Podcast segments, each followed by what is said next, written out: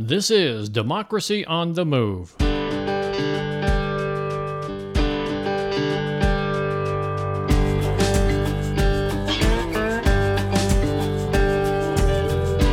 Democracy on the Move is a podcast tribute to the people and organizations who dare to reimagine our nation and drive it toward its original promise of democracy. This episode is being released on Sunday, September 18, 2022. I'm Dan Schaefer, your host for today's podcast, and thank you for joining us.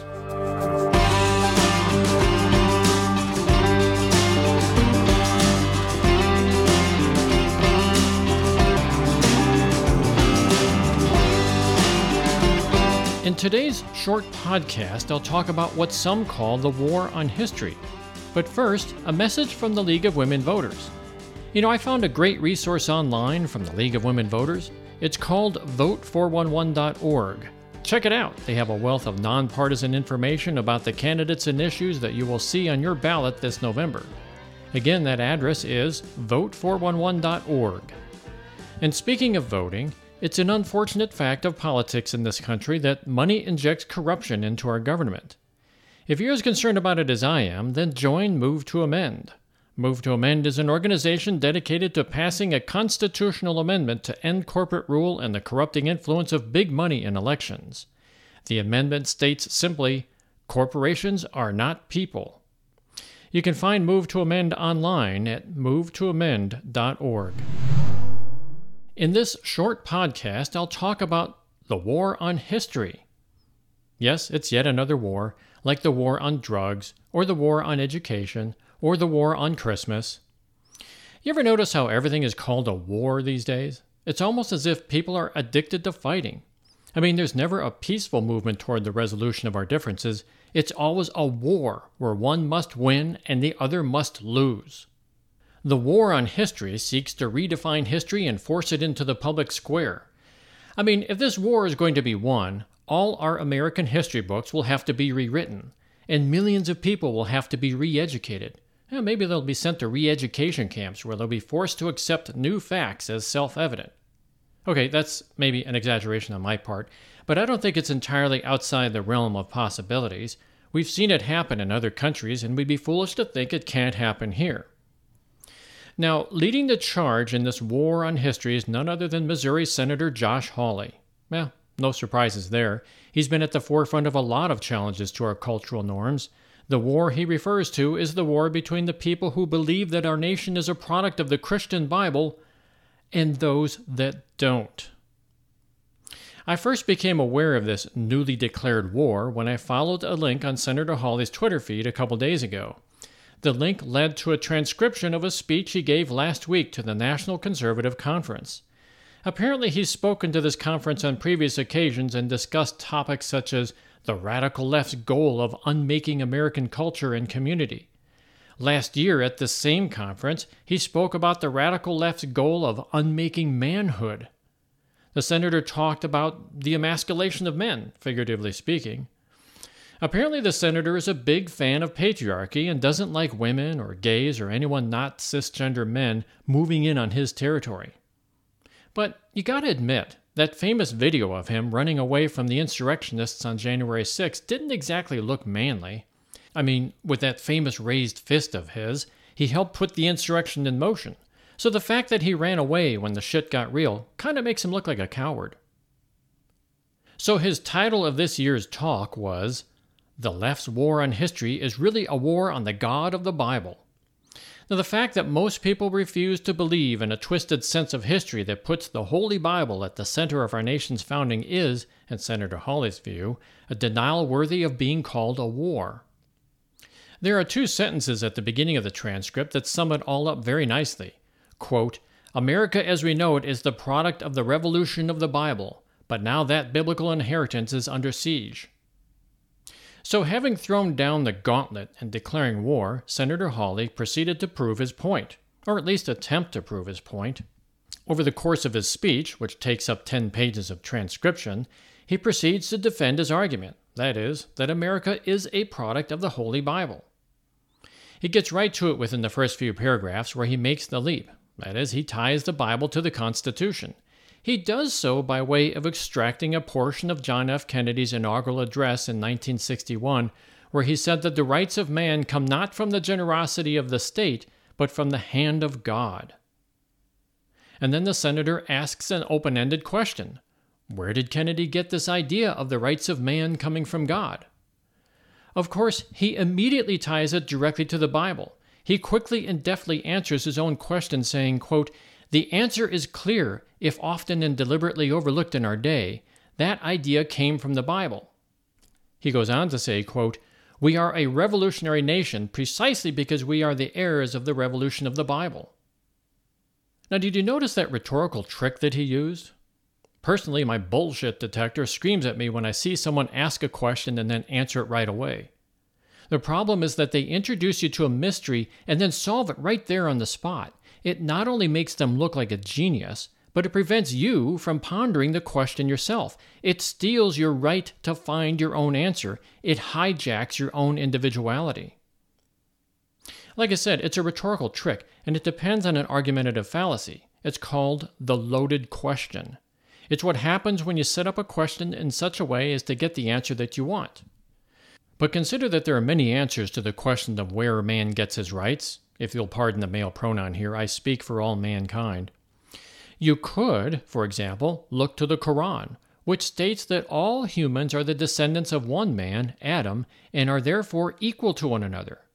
The emphasis on equality and justice appears throughout the Quran and even extends to your enemies. It even extends to people of other religious beliefs. So, you could say that the concept that President Kennedy referred to, that the rights of man are from the hand of God, could just as easily say that the rights of man are from the hand of Allah. And if you dig into any religious text, you'll see similar passages. They all advocate for the rights of man, the rights of the individual, and the limitations of government, particularly when it comes to individual rights. So let's get back to Senator Hawley's war. His overarching grievance was that America has forgotten about its biblical roots as it casts aside obedience to the Bible. And this apparently is responsible for the breakdown of modern society. And that word obedience figures strongly in his speech. We must remain obedient to the word of the Bible. This actually is a necessary part of self rule, the senator says. He goes on to say that earthly rule by kings or any form of government has its limitations. He cites Jesus' words to, quote, render unto Caesar what is Caesar's, and to God what is God's. In Hawley's view, this has profound political implications. You owe your taxes to the government, but you owe your soul to God. Now, allow me to step back, if you will. I personally don't see a problem with that statement. I mean, if you want to devote yourself to whatever God you worship, a king or a government should not stand in your way. This would seem a perfect place to establish that church and state are independent. One does not interfere with the other. This concept of the separation of church and state was embraced by our forefathers. As proof, have a look at the Constitution. There are no references to God or the Bible. As a nation, our very first war after the Revolutionary War was with Tripoli, which is now Libya, and in the treaty signed afterwards, it made it clear that our grievance with that nation had nothing to do with religion. On the contrary, it stated in plain English, right there in Article 11 of the treaty, that our government was not, in any sense, founded on the Christian religion. Many of our founders, including John Adams and the entire Senate at the time, signed this treaty. Yes, there were some senators uncomfortable with it, but the words are out there for all to see. So, given these strong arguments in favor of the separation of church and state, Senator Hawley's challenge in this speech was to thread that needle and somehow stitch the two together. That is to say, exactly the opposite that there is no separation of church and state. And sure enough, he did it, about halfway into a speech where he said, quote, But if God's Spirit can be poured out on all people, if God has called each person to be his delegate and exercise his authority, surely that has political implications. Well, of course it does, Senator, because we all see through what you're trying to do. You are chasing power, the power that you say belongs to God, but you want it for yourself. If church and state are not separated, you, Senator, can step into the breach and declare yourself a spokesperson for both church and state and thereby enjoy the fruits of power. Essentially, you rob God of that power. Perhaps you believe that ultimate power is bestowed upon any man that proclaims to have God on his side, but really, that power belongs to God, not any man. Nevertheless, this is the game that the senator has chosen to play, and we, ordinary citizens, identify this power play as Christian nationalism. It is the attempt by people who call themselves Christians to take on the reins of political power on a national scale. Now, having made his case for the pursuit of power that belongs to God, Senator Hawley transitions to discuss what he calls a cultural revolution. He starts off that part of the speech by saying, quote, Today's woke left is frantically engaged in a campaign of political nihilism. Now, the word nihilism refers to the rejection of all religious and moral principles and the belief that life is meaningless. So, immediately you see where Senator Hawley is heading. Those that don't believe as he does are morally deficient. This effectively demonizes the enemy. Now, don't be fooled. This is a technique not of any religion, no, instead, it is a technique of fascism. He adds several more lengthy passages to give his central argument a real one two punch. He accuses that the radical woke left attacks family structure, schools, churches, and our judicial system. He goes on to allege that the radical woke left embraces Marxism. He tells his audience that the woke left dislikes the notion of the common man, that the woke left really doesn't believe in equality, that the woke left pokes fun at people who cling to guns and religion. He even cites that the radical woke left refuses to pursue legal charges against Hunter Biden for the contents on a laptop he apparently left behind at a computer repair shop. And of course, he just couldn't leave Anthony Fauci alone, accusing the radical woke left of shielding Fauci from public scrutiny. He goes on to talk about actions that the nihilist left perpetuate, such as raiding former President Trump's resort, attacking parents as they inquire about their children's education, attacking Christianity itself. Two full pages of the transcript are filled with these accusations. Effectively, the senator is making a call to arms. First, he vilifies the woke left, and then he enumerates how this enemy is actively attacking Christians and Christian nationalism. For good measure, yet another page enumerates how the Christian nationalists are victims. They are being attacked again and again by a rabid, demonic, unrelenting enemy. Again, this is a well known and tested technique of fascism. People will respond with violence if they feel they are being attacked, and Senator Hawley is telling them exactly that, that they are being attacked. Honestly, folks, the way I read this speech, the senator is making a call to arms. Because most people refuse to believe that Christianity is the basis of our government, the senator unashamedly window dresses it as a war on history. His version of history, not ours. Make no mistake, his true motive is a pursuit of power. It's the power he claims belongs to God, but he wants it for himself. He remains unapologetic for stoking an insurrection, and he continues to work toward fomenting a hot war in which religious extremism is poised to take over our nation. Perhaps he would be wise to listen to the rest of President Kennedy's inaugural address, in which he said, quote, Those who foolishly sought power by riding the back of the tiger ended up inside. As a personal note, please understand that I haven't thrown in my lot with the Democrats. As far as I'm concerned, both the Democrats and Republicans have become tools of an increasingly powerful oligarchy. They answer to corporations, not people. But in my view, Senator Hawley has taken this system to an entirely different level.